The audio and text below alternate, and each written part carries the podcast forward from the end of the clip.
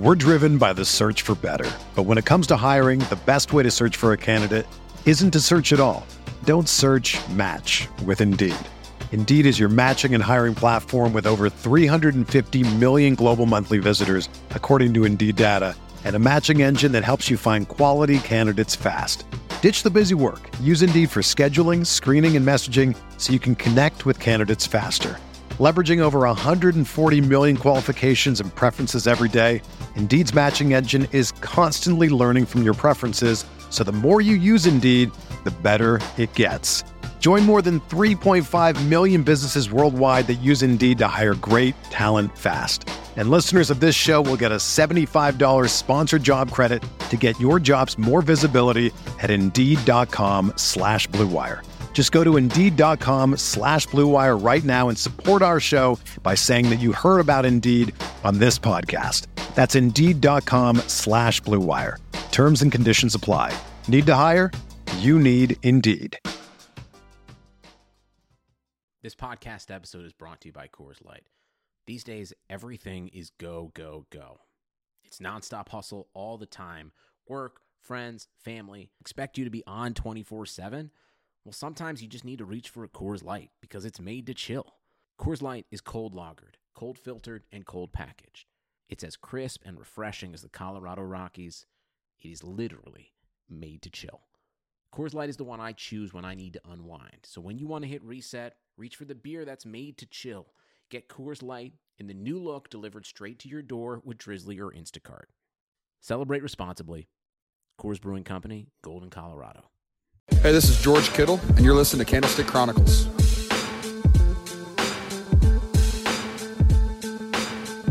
What's going on, everybody? Welcome back to another episode of Candlestick Chronicles. My name is Chris Biederman. I cover the 49ers for the Sacramento Bee. With me, it's my guy, my co host, Kyle Madsen of Niners Wire of USA Today Sports Media Group.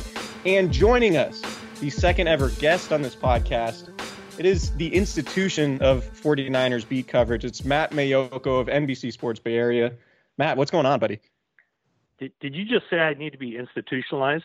Is that what that was about? no, you're, you're an institution. Oh, an institution. Okay. You've okay, been writing. Mike, I, I'm going to. Uh, oh man, this is horrible. But who was the first guest on your podcast? It was uh, Danny Kelly of The Ringer who did uh, who did Okay. a good draft episode with us.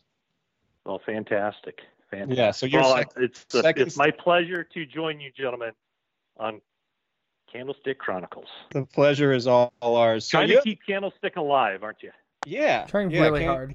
Is is near and dear to our hearts. So we we thought we'd want to keep that in in the title. But you have a book coming out. Can you can you talk to us about uh, Letters to 87 and explain the the process that that went into putting this thing together? And can you tell people how they can get it? Absolutely. Uh, this was a long time ago. This was probably like six, seven, eight years ago. And Dwight Clark and I were talking about whatever. And I remember we were just maybe we were just talking about the catch and and uh, how people, different people, were impacted by the catch. And I remember then he told me I would love to put a book together of all the crazy stories that I've heard about what people were doing at the time of the catch. And I remember he said, you know, someone he talked to jumped off a couch and and fractured an ankle. And so I thought about it then and I put together like, you know, 24 chapters or so of the way I envisioned it was kind of, you know, it was a, a book written by Dwight or, you know, co-written by me or whatever, where, where he would, you kind of intersperse, you know, his life story with people's thoughts or their memories of the catch. And so I, I showed it around to a couple agents and uh, some book publishers, and they just didn't think that it had, you know, a national type of appeal to it. And so it kind of ended. And then in, I guess it would have been February of 18, I did a podcast interview with Dwight at his place in, in Capitola right before he moved to Whitefish. And it was, uh, I tell you, it, we had, we'd talked about doing a podcast, and obviously he had been struggling with ALS. And he he finally said, "Hey, I'll do it. You know, whatever. I'll do it on Tuesday. You know, be at my place at at 10 a.m." So I showed up and I rang the doorbell and rang it again and could kind of hear people. You know, could hear Kelly and and Dwight inside. And Kelly came to the door and said, "You know, Dwight's really struggling today." And I was like, "Oh man, I'm sorry. You know, sorry to hear that." And he came down through the through the hallway really moving slowly and he was kind of out of breath and and I said hey DC man we you know we don't have to to do this if you're not feeling up to it you know don't don't worry at all and he said no no I want to do it just let me let me sit down at the table and and have a little time to catch my breath and so I was you know I was kind of taken aback by his willingness to to sit down and, and talk to me when you know this was probably the first time I'd seen him since the Dwight Clark day, and it, it was very clear you know how how much his health had deterior, uh, deteriorated at that point. And one of the first things he he talked about on the podcast was what he had mentioned to me many years earlier, which was you know the memories of the catch and and how he wished he could you know put a book together. And on the spot i said well i'm going to do let's do this. I said i'm going to i'm going to put the word out for people to write letters and we'll put a book book together. And so I, actually i don't know that i said that. I just said i'll i will deliver the letters up to you in whitefish and and so it happened. I mean, I, I got you know well more than hundred letters, and people went you know people just went with it. It was great. I mean, some of it was you know this is what I was doing at the time of the catch. You know, people at the stadium. You know, one person you know being showered with whiskey and eyes were burning to people at home crashing through windows and and all these other stories, and some of them were, I mean, unbelievably poignant from just what the impact was on their lives. And so when these letters came in, you know, I, I was really touched by a lot of them. Some of them are really funny, and others were just oh, bring a tear to your eye. And a couple weeks before I actually went up there, actually it was a week week before I went up there, uh, Kirk Reynolds, who was putting together these lunches for Dwight, said, "Hey, we're we're going to go up to visit Dwight. Uh, would you like to come and bring the letters?" And I said, "Absolutely." I said, "When when are you guys going?" And he goes, "Well, we're going in in July, or actually at that point it was June. Uh, we're going in June, but also we're going this weekend." And I said, "Well, man, I'll I'll go this weekend because I have them." and I'm so glad I did because the the that that weekend was it was May 20th, and the next trip never happened because Dwight passed away two weeks later.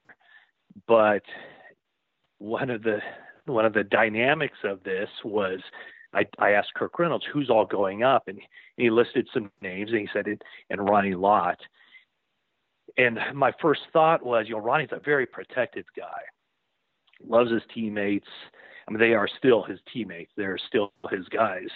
And I didn't know how Ronnie would react to me, a non-player, you know, in essence, tagging along. And Kirk said, "Hey, I told Ronnie about uh, about you coming and bringing the letters."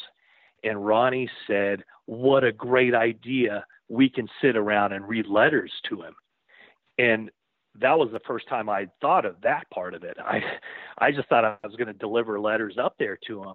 But Ronnie's idea was, hey, let's sit around and read letters to Dwight. And I thought that is that's brilliant. So I was kind of uh, at that point, it was okay for me to be there because if you have Ronnie's approval, you're gold. So the we ended up doing the. I know I'm giving you a very long answer here, but so we ended up doing in, in on Dwight's bed after we read letters to him for about an hour and a half. And again, he was having a really rough day, but those letters really brightened his spirits, and everybody left there that day feeling really bittersweet. You know, knowing that that uh, he wasn't going to be with us much longer, but also kind of seeing the impact that those letters had on him.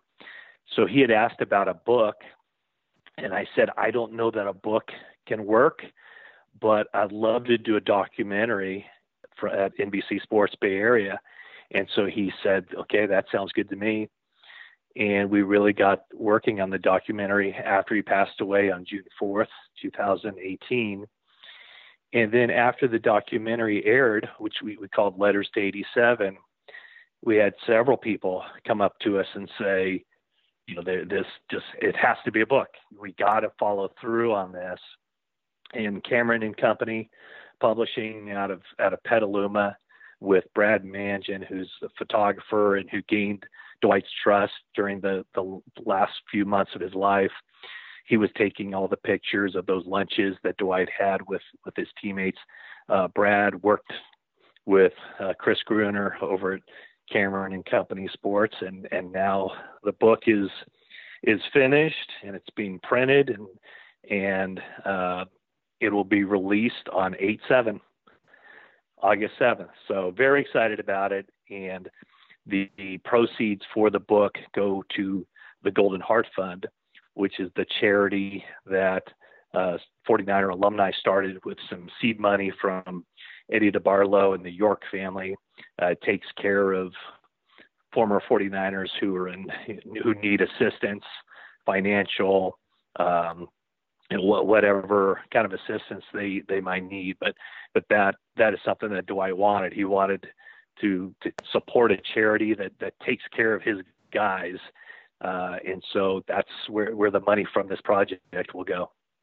That's awesome. So you can get it. Uh, you can get it on Amazon right now, pre-order. Like you said, it comes out eight, eight seven August seventh, uh, in about uh, I guess five weeks, six weeks from now. Um, so yeah, that's that's awesome. That's that sounds really like a really cool. cool. project. I'm I'm really eager to check it out. I guess we'll we'll do the the awkward transition to uh to to where the 49ers are right now, and that's uh, in the middle of their summer break. If you follow any players on social media, a number of those guys are in Europe.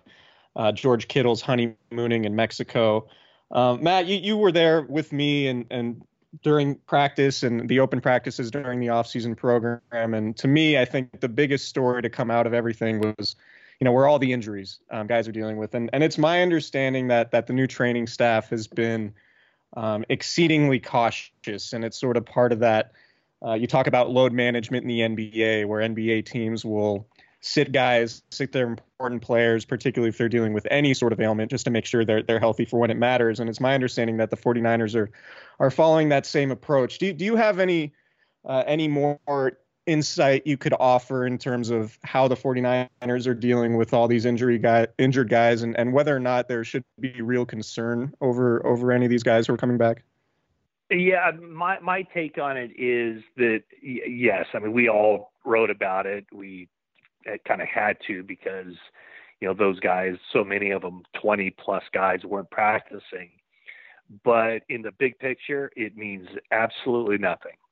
Uh, I, I think the only injury that was sustained during the off-season program that potentially could have any carryover effect. And just this off the top of my head, but correct me if I'm wrong, Chris. But I think the the only injury that could have any carryover is Jimmy Ward, and I'm not sure that that will either. I think they were being kind of overly cautious whenever they said that. I believe they said what eight to 12 weeks or eight to 11 weeks, something like that for his recovery.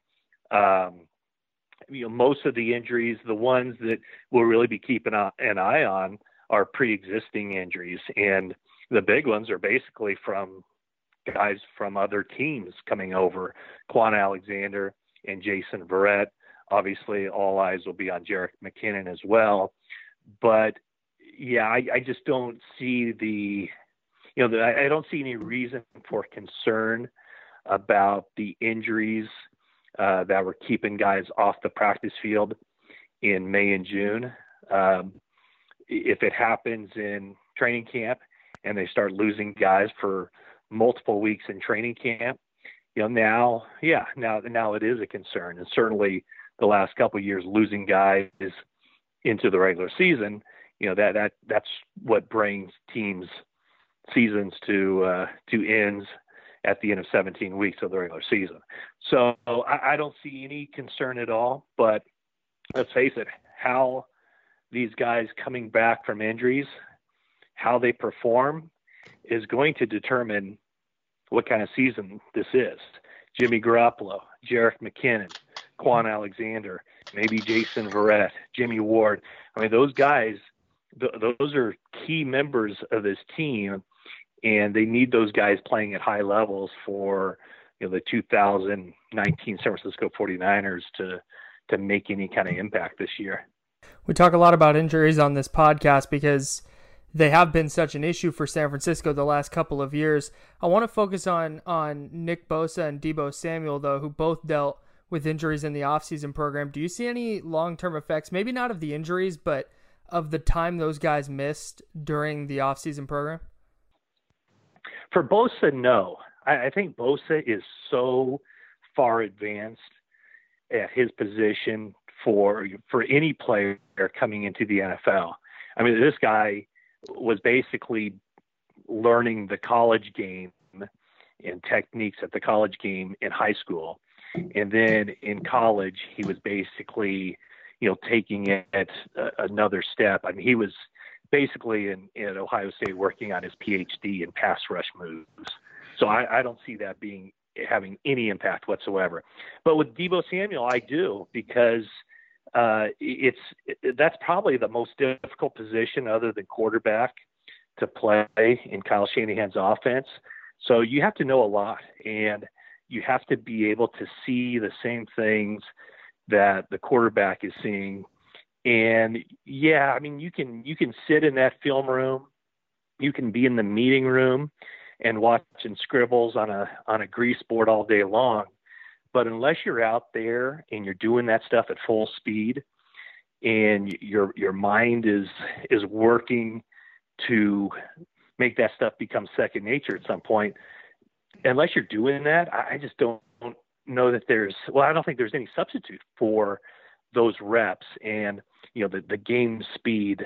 Uh, learning on the fly like that. So I think with Deebo Samuel, if he misses time in training camp, uh, I, I, think that'll be you know a big deal. But again, I, I, think that the injury that he had, which was some sort of you know minor hip thing, uh, I, I don't think that that's going to be an issue. And basically, what they do in the first couple of weeks of training camp, they're repeating the stuff that they did in the off-season program. So basically, all the installations. You know, the first day of installation in training camp is the first day of the off-season program. So these aren't new concepts that he will have, but it will be the first time that he's had that opportunity to carry over what he's learned in installation onto the practice field. One, one of the interesting things I thought watching practice this year was was just how often the 49ers were doing seven on seven stuff. And obviously that's because Jimmy yeah. Garoppolo hasn't been cleared for for full team drills. Um, I thought Garoppolo for the most part looked pretty sharp. It, it's it's really tough to glean anything significant from these offseason practices, particularly seven on sevens when there are no pads uh, things like that. But but were you able to to uh, develop any any strong opinions one way or another about how Garoppolo looks or where he's at in in his rehab? No, but I think that that's uh, that is perceptive of you that that 11 on 11 kind of took a back seat to seven on seven during these during this offseason program because you know the 49ers hope that the guys out there, the quarterbacks out there doing the 11 on 11 stuff you know, we're not going to see them at all once the regular season starts. So, you know, they wanted it controlled. You know, on the seven on seven stuff, obviously there's no pass rush, so the quarterback can can sit in the pocket with all very controlled and scripted moves.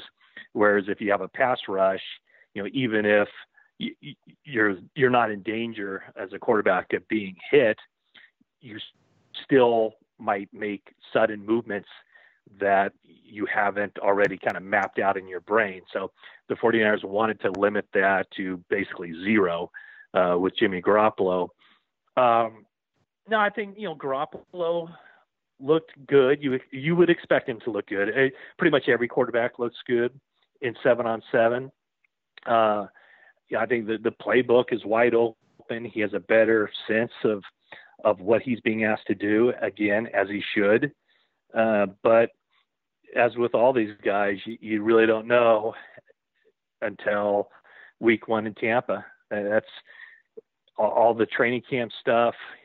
You know, I'll I'll say this: maybe the the the two days of joint practices in Denver will probably be the first real opportunity. We, we'll see Garoppolo and, and kind of have a gauge now for what he's all about because I don't expect him to play much in week one of the of the uh, exhibition season. Probably won't play much. Uh, that that Denver game is week two, right, of the exhibition season. Yeah. Yeah. Yeah. So I would expect him to to you know use all that practice time uh, and probably not play a whole lot in week two, and then week three he'll probably play a reasonable amount, and then not play at all week four. So um, probably the first gauge we'll get with any of these guys is during those two practices in Denver. All right, guys, we've got an announcement to make. Blue Wire is teaming up with Harry's to make sure our listeners are shaving comfortably. Go to harrys.com slash bluewire to save $10 on a value trial set, which includes a five-blade razor with a lubricating strip and trimmer blade, rich lathering shave gel, and a travel blade cover. You get all that for just $3 shipped right to your door. Enough with the cheap razors, it's totally worth trying Harry's. Harry's has fixed shaving by combining a simple, clean design with quality and durable blades at a fair price. Harry's founders were tired of paying for razors that were overpriced and overdesigned. Harry's bought a world-class blade factory in Germany that's been making quality blades for over 95 years.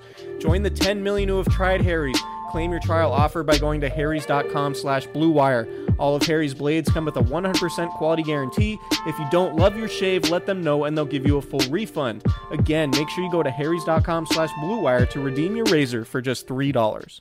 So you say we haven't gotten a, a, a, great gauge on some of those guys, and there was a ton of seven on seven during the offseason program. But did any player in particular, or did any group of players uh, stand out to you during during those workouts?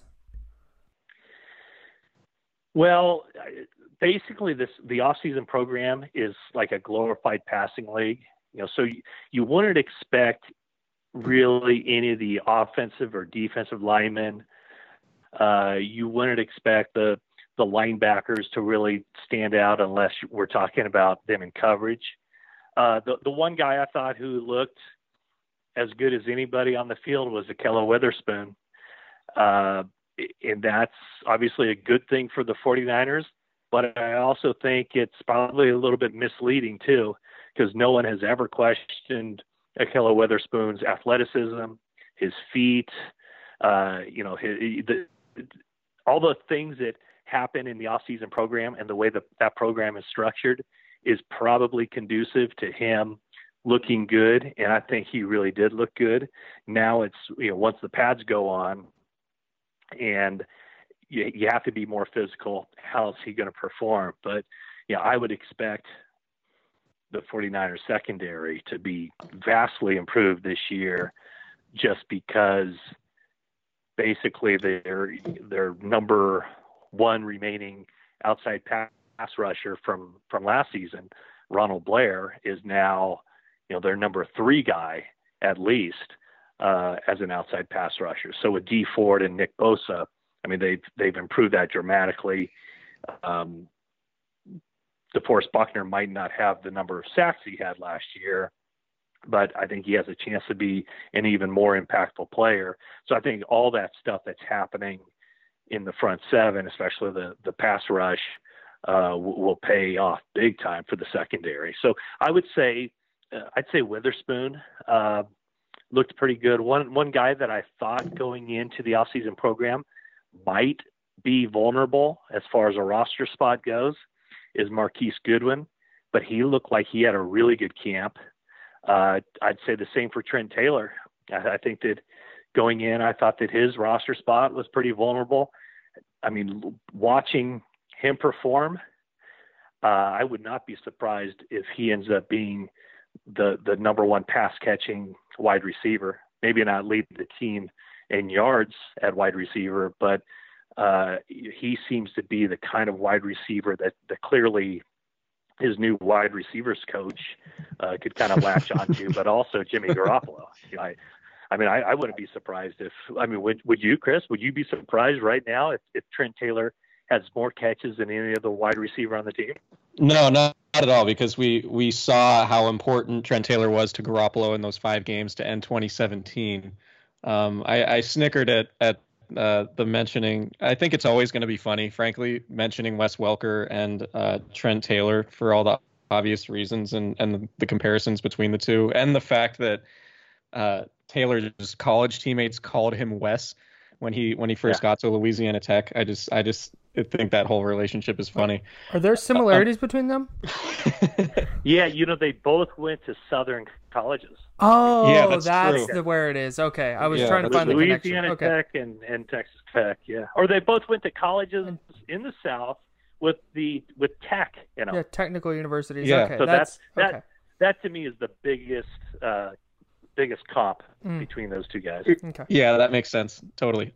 um, you guys actually, I think you and a few other reporters outscooped me at the owners meetings in Arizona in March when you guys spoke to Jed York, 49er CEO.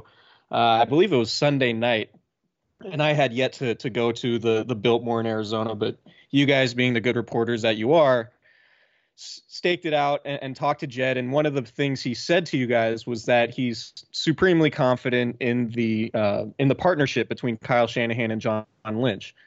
And so at, I ask this just because we're we're getting to a point now where the rubber really needs to to hit the road for these guys. They had reasons why uh, the seasons didn't necessarily go as they would have hoped in, in years one and two, but now that we're entering year three, now that it's really Jimmy Garoppolo's second season within the system, um, I mean, it, do, do you see at any point over 2019 or this calendar year that that Jed York is gonna Jed York is gonna start putting pressure on Kyle Shanahan and John Lynch in terms of actually, you know, putting their jobs on the line uh, coming up here, or are we still at least, you know, beyond this year, two years, three years from now, thinking about uh, their their futures with with this team? Well, I, I think that this is obviously entering the third year of each of those guys having six year contracts. I still think it's at the point where losses aren't enough. In, in other words, that there have have to be other reasons for the organization or Jed York and specifically to start losing patience. And it's whether you, you know whether the the locker room is starting to revolt or you know I think every time that there's been issues with the 49ers and and we've seen you know we saw what three straight uh, turnovers as far as the head coach goes and and the general manager was involved in one of those. Every time there's been other reasons other than the win loss record. Uh, you know, clearly with with the Harbaugh regime, it was it was an eight and eight record, but you know, you just walk through that building and you could tell that just something was wrong, and the head coach and the G, general manager weren't getting along. You know, the next year you you knew that uh, you know Jim Tomsula uh, just w- was completely overmatched as a head coach, and players did not have faith on really either side of the ball that that there were answers there. With Chip Kelly, uh, you know, you had the the dynamic of him and and the general manager, but also there just wasn't a sense that that system could work. And so there, there's there's always been reasons other than whatever the record is. And that's why I think Jed York has remained confident in that there's not dysfunction with the head coach and the general manager. They they work together. They appear to work together. They're on the same page uh, through through good decisions and bad decisions, but also, you know, they have two systems in place that work. You know, Kyle Shanahan is a proven offensive coordinator. His offense works. Uh, you could see it last year with Nick Mullens. I mean, Nick Mullens played really good football. I'm not taking anything away from him, but to see how wide open some of those receivers were, George Kittle in particular, that he had to throw to, makes you go, you know, we had we hadn't seen that those kinds of play designs or those kinds of guys being schemed open in years. And then defensively, defensively is kind of interesting because that's a proven system that the 49ers put in place based on what Seattle did, but also what with what uh, Robert Saleh was comfortable with as far as uh, his time in Jacksonville. But this year, that that that defense looks different. And I know I asked that, the question to Robert Saleh about you know the changes in the defense, and he tried to downplay it. You know, it's the same defense. We're doing the same things, but this is what we're doing. And you watch him practice, and it looks it looks a lot different. Way different. And, and way different. And I mean, basically, you have the the wide nine. The the defensive ends are lining up much wider. They're setting the the edge to force run plays in, but also really testing the the the mobility and the agility of those outside blockers on the offensive line or, or tight end. And, and then you have three similar kinds of linebackers, which is something they hadn't had in the past. And there's going to be a lot of pressure on those guys in the run game. So defensively, they've made a, a pretty significant switch this year. Uh, but your initial question was uh, the pressure of winning. I, I don't know that we really know what's going to happen t- until you see it. You know, you just can't really say, well, if they go six and ten, heads have to roll. But how did they go six and ten? Why did they go six and ten? And uh, right now, you don't see the the cracks of the, in the foundation. I know there was the the one report that you know there was friction. I, I haven't seen it. I didn't see it before that. Haven't seen or heard anything about that since. Uh, I, I think that they're still on the same page, but if if some of these guys that they've brought in don't work, I mean that leash just you know that leash is going to get shorter and shorter. But I think they're confident at this point. I think they have reason to be confident that this is a much better team than it was a year ago. The one area where I think you can rightfully question them is what they did in the in the defensive backfield. And what they did in the defensive backfield was they they got what they thought was a, a starter by going out and re-signing Jimmy Ward. A lot of questions about that. And then they also got another possible starter by going out and, and signing uh, Jason Verrett. And there's a lot of questions about that. So those are basically the only two moves they made in their defensive backfield. And they, they completely went in different directions in the draft, feeling that the safety position and the cornerback position weren't as big of needs as getting a defensive end, Nick Bosa. Completely understand that. Getting Deebo Samuel, wide receiver, I completely understand that. Jalen Hurd, I'm a little bit skeptical about. And then I actually kind of I understand why they got Mitch Wishnowsky. Could they have gotten him the next round? Maybe not, probably not. And ultimately, having a punter is kind of a big deal. So I, I question the, the Jalen Hurd move more than I question the Wishnowsky move. Yeah, I kind of I kind of throw the the Jalen Hurd pick in, into the same category as I as I did um, the the running back what's his first name? Williams from Utah. Joe Williams. Uh, Joe Williams from Utah a couple Joe. years ago, who never ended up playing it down. There, there were similar questions about um, his commitment to the to the game, and and obviously Hurd and Williams are not the same. They're completely different circumstances, but I, I think it's fair to to look at those two picks with with the same type of skepticism, at least as soon as they were made. But I, I want to take take take a take everyone back to the early Matt Maiocco reporting days when he was on the 49ers beat. So what year did you start covering the, the 49ers first? Well, full time year round in 1995. And before that, yeah, that was back. Um, they they had just uh, ended the run of leather helmets. Uh, they had just introduced the face mask. Right. Uh, color television uh, was a new thing, and uh, and I was uh, a first year beat reporter covering the 49ers for the Oakland Tribune. So what Right, you're so- saying is they haven't won a Super Bowl since you've started covering the team. This is this is true. I was covering Hmm. them kind of on a part-time basis, uh, doing other things, uh, but covering kind of like backup and, and all home games uh, in 92, 93, 94. And then 95, I became uh, the full-time beat reporter.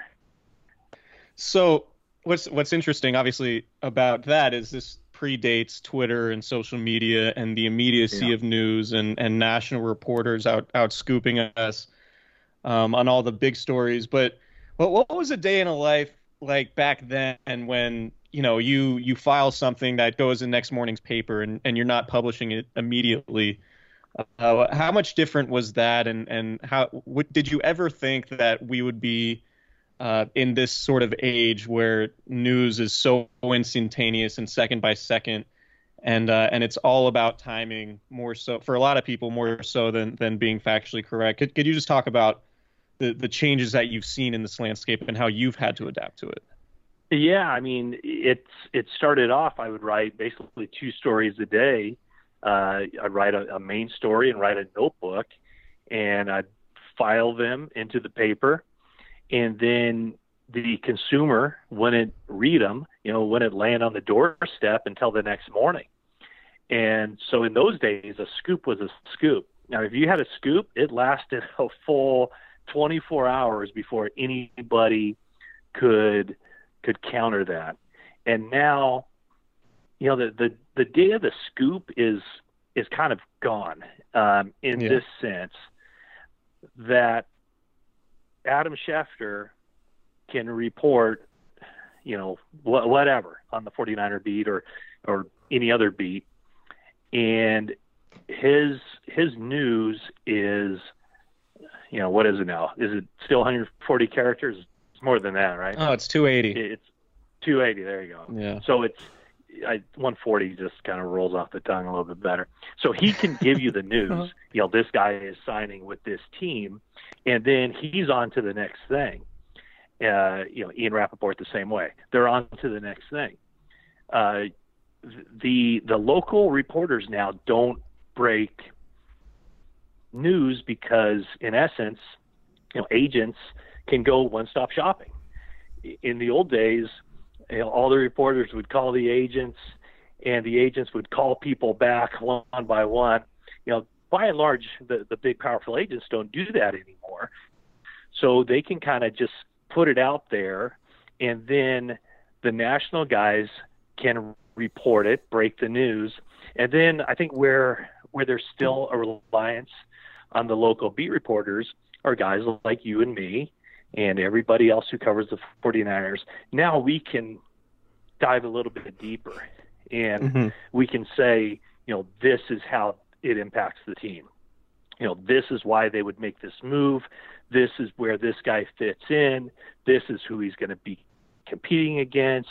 This is what it says about this other guy who's currently on the team, whose job this guy might take.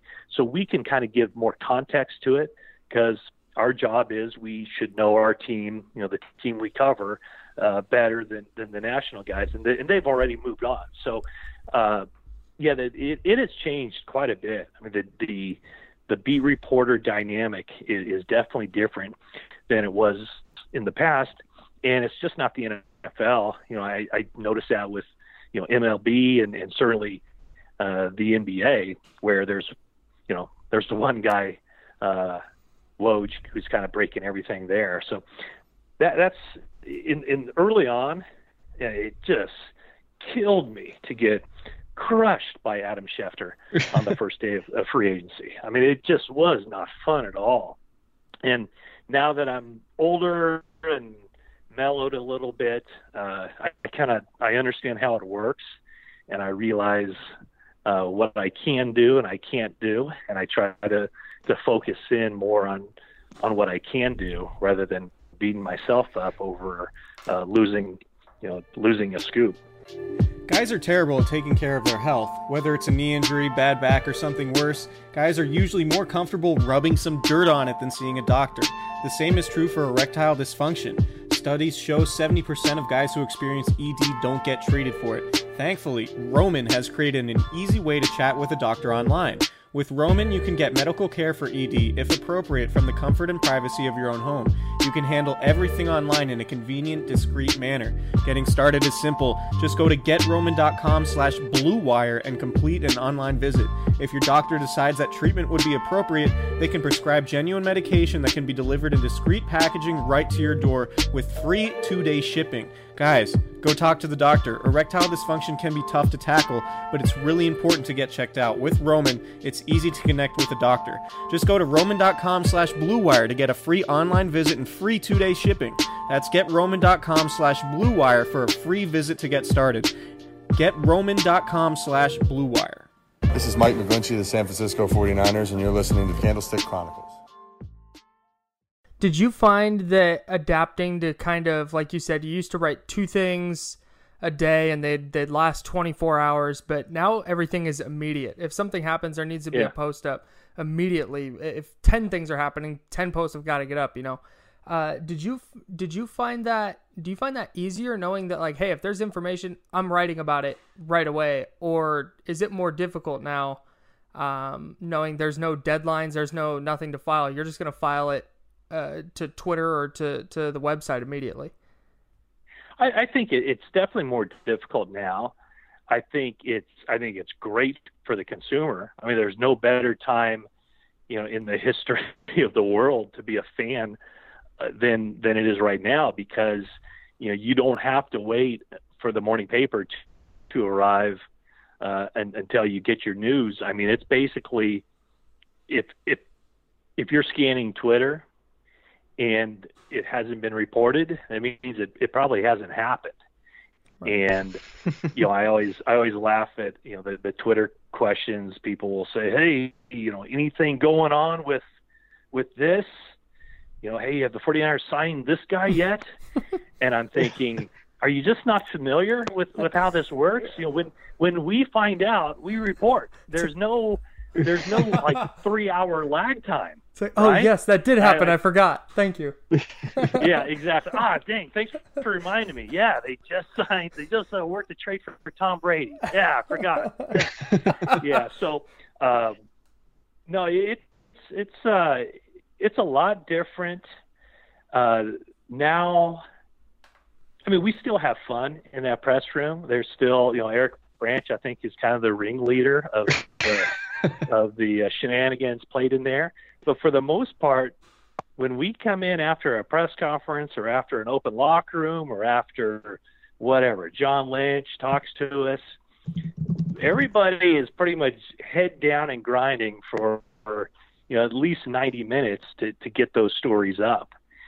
And you know there's a there's an immediacy now where you know now a scoop is the first person who can tweet that uh, Jimmy Garoppolo is working out with Tom House where you know everybody got the same information at the same time. I knew I'd, I'd throw that one in there for you, Beats, because I know that one got under your skin. But that's kind of the way it is. And then you know, Pro Football Talk or, or somebody else or you know other aggregators will pick up. Whoa, you know the uh, whatever the Sacramento Bee is reporting that this is happening, and it's because the Sacramento Bee and Chris Biderman got up that tweet, you know, 30 seconds before anybody else did. So it, it's kind of you know it's uh it's different. It's not it's certainly not better for the reporters but i think it certainly is better for the fans. And the other part of, of this is that you know now people expect their content for free. You know now the, the the newspapers screwed up dramatically in the early days of the internet by just saying hey we'll the stuff that people are paying for, we'll just put up on our website and condition people to get their news for free. And it's it's basically destroyed the industry. I want to stick real quick with what you were saying about about social media and and the immediacy of getting the information up right away. Does that change or have you had to alter the way you go about your reporting because of that? And along the same lines, when somebody like Schefter breaks something, what's your process for going about um, reporting on on something that he might break? Well, I, I will say that we, we all know the reputations of reporters, uh, national reporters, and if one national reporter reports something, I might be a little bit more wary of it than if somebody like Adam were to report it. I mean, right. Adam's Adam's very solid, obviously. Uh, I have a tremendous amount of respect for Adam and, and the work he's done to to put himself in this position where you know he basically gets every you know or darn near uh, every breaking news story out there. My process has changed from you know years ago. Again, in the newspaper days, you'd want to get three sources for every story. Right. You know, you'd want to, uh, and you'd have time to do that. Now, now it, it depending on who the source is, uh, depending on uh, the the timeliness of it. I mean, I, I have no problem, as I'm sure any reporter in the in the country has no problem uh, going with, with a single source story because if you know who the source is, and if if uh, I could give you an well, like if a if a player tells me I'm re-signing or I've agreed to terms or I just signed, then I'm going with it, uh, and I don't have to make necessarily a phone call upstairs to the 49ers saying, "Hey, did you guys sign this guy?" Right. Because I know in the time now that it takes me to to dial or text or whatever, somebody else has had that story, and there have been times, certainly, where I've I've had information, and I wanted to to round it out, and maybe thinking I had time to do something a little bit more elaborate, and I've got bitten in the in the butt by it. Um, I, I don't. Thankfully, off the top of my head, thankfully I haven't um, I haven't been victimized by anything that that I went with before it was ready and it ended up being inaccurate. Um, and that happens, you know, that happens. It still happens, obviously. Uh, you, you see it um, almost any time of the year. You you you see things like that. But uh, yeah, I'd say the biggest change would be you know the day the day of the the three source story is is pretty much done. Now now if uh you know if if Jimmy Garoppolo has been you know on fire and playing the best football of his career now I don't talk to Jimmy Garoppolo. I don't talk to uh you know two of his receivers and a tight end and I don't talk to a coach and put them all in one story Jimmy Garoppolo talking about it is one blog post or one uh, post on on NBCSportsBayArea.com. The receivers talking about Jimmy Garoppolo is another one, and the coach talking about Jimmy Garoppolo is another one. So it's it's kind of that constant churn that you don't you know now you don't want too much time to go by before you post something new because people are currently refreshing and if yep. they refresh twice in a row and they see the same story, they get bored and go on to the next thing. And I, I want to give Matt a lot of credit for this because I, I see Matt work in real time, and and I go through a similar process in that, you know, we'll go to a press conference or we'll go to go to open locker room, and there will be a story, and generally, if there's a big enough story, we'll we'll all write a different version of the same thing. And Matt is a blogging robot who can turn around a, a post, a 400 word post, in like five and a half minutes. It's really kind of remarkable. And I give you credit because you did start in, in the newspaper era where you had so much time to do all that. And, and I just, it's it's pretty incredible to to watch everybody work because everybody in the media room has their own process and is a little bit different. Like since Barrows joined the Athletic, he writes longer stories and fleshes things out more, and he's not necessarily on deadline. Maiocco is always lightning quick and and turning around blog posts really fast. And so is Cam Inman of of the Bay Area News Group, who's been doing this for a long time too. And then there's Eric Branch, who is who is similar to to Barrows in that he takes time to to flesh things out. I, and and you mentioned it, Matt, like the dynamic in the media room, I really enjoy. And and I've covered other teams and other sports where the the dynamic among beat reporters isn't as healthy or as positive as ours is. I think we're all pretty close friends and we're all competitive in the sense, but we don't have to talk about it. Or very rarely does anybody ever get mad at one another, uh, even though you know we're we're in obvious competition with, with the with other people. I mean, how would you describe what what the dynamic is in in that media locker room? Or in the media yeah, I workroom, remember one guy. I remember one guy blowing his top at the 2017 draft. I think it was. But other than that, oh, that was like 20 15. Was that earlier than that? Yeah. Oh, yeah. yeah someone got really, really upset.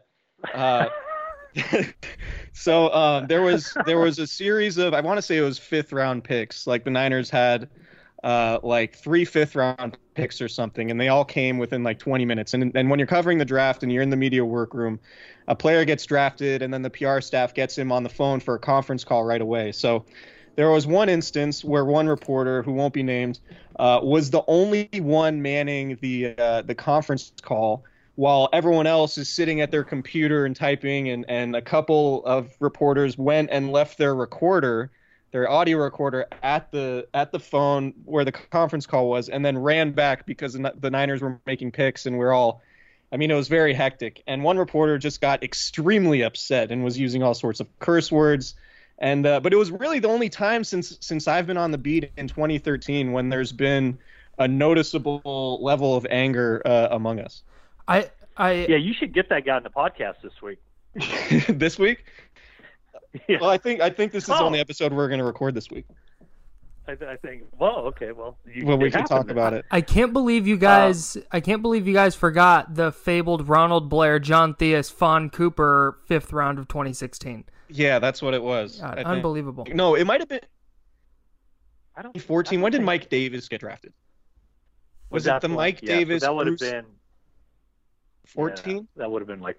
Yeah, uh, uh, Mike Davis was 15 with Blake Bell and DeAndre Smelter in the fourth I round. think that's what it yeah. was.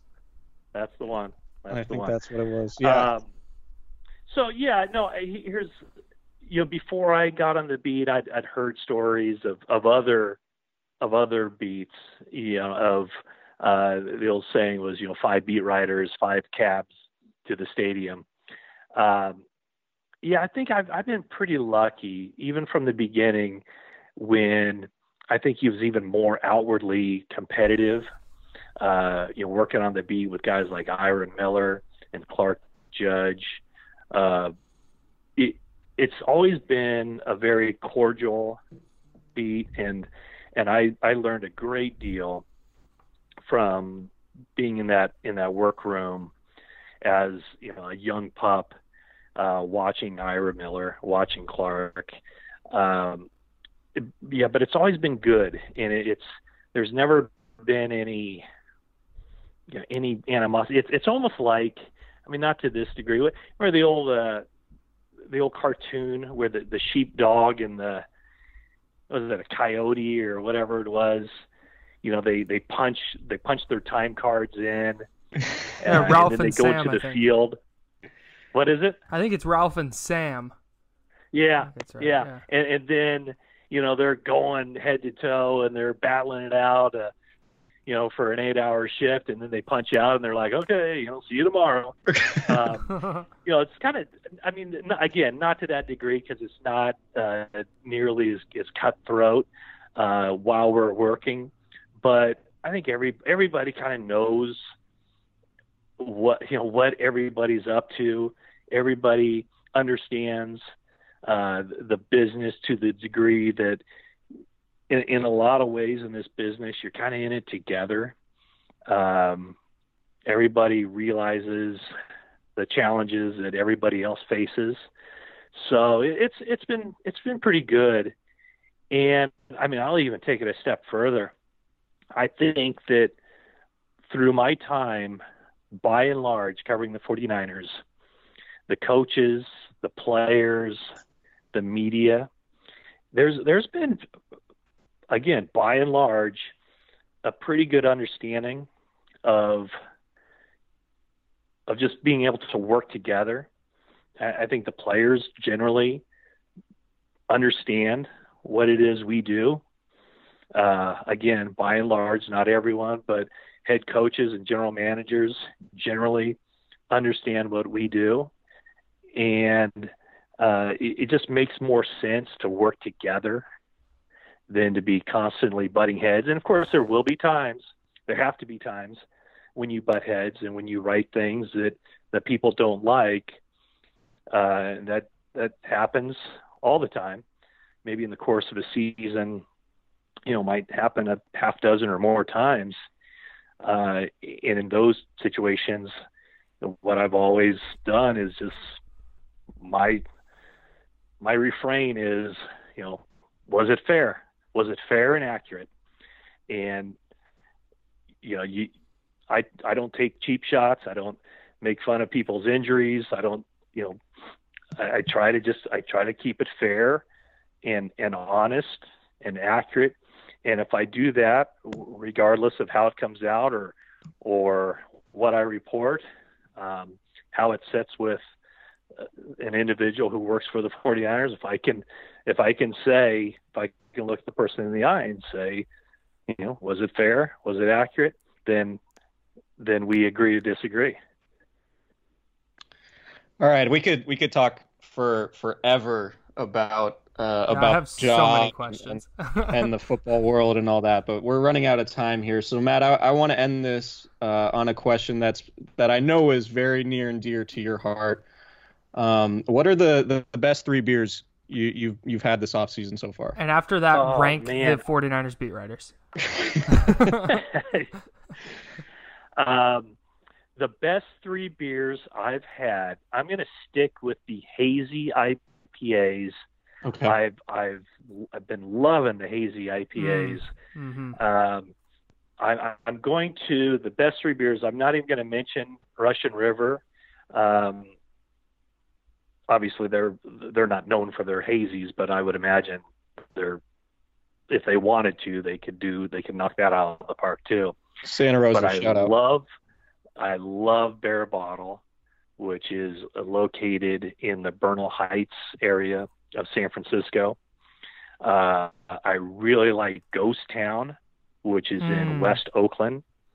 And then another one that I, I like all their beers, and um, I, I went to their place uh, about a year and a half ago or so. It's Revision Brewery out of Sparks.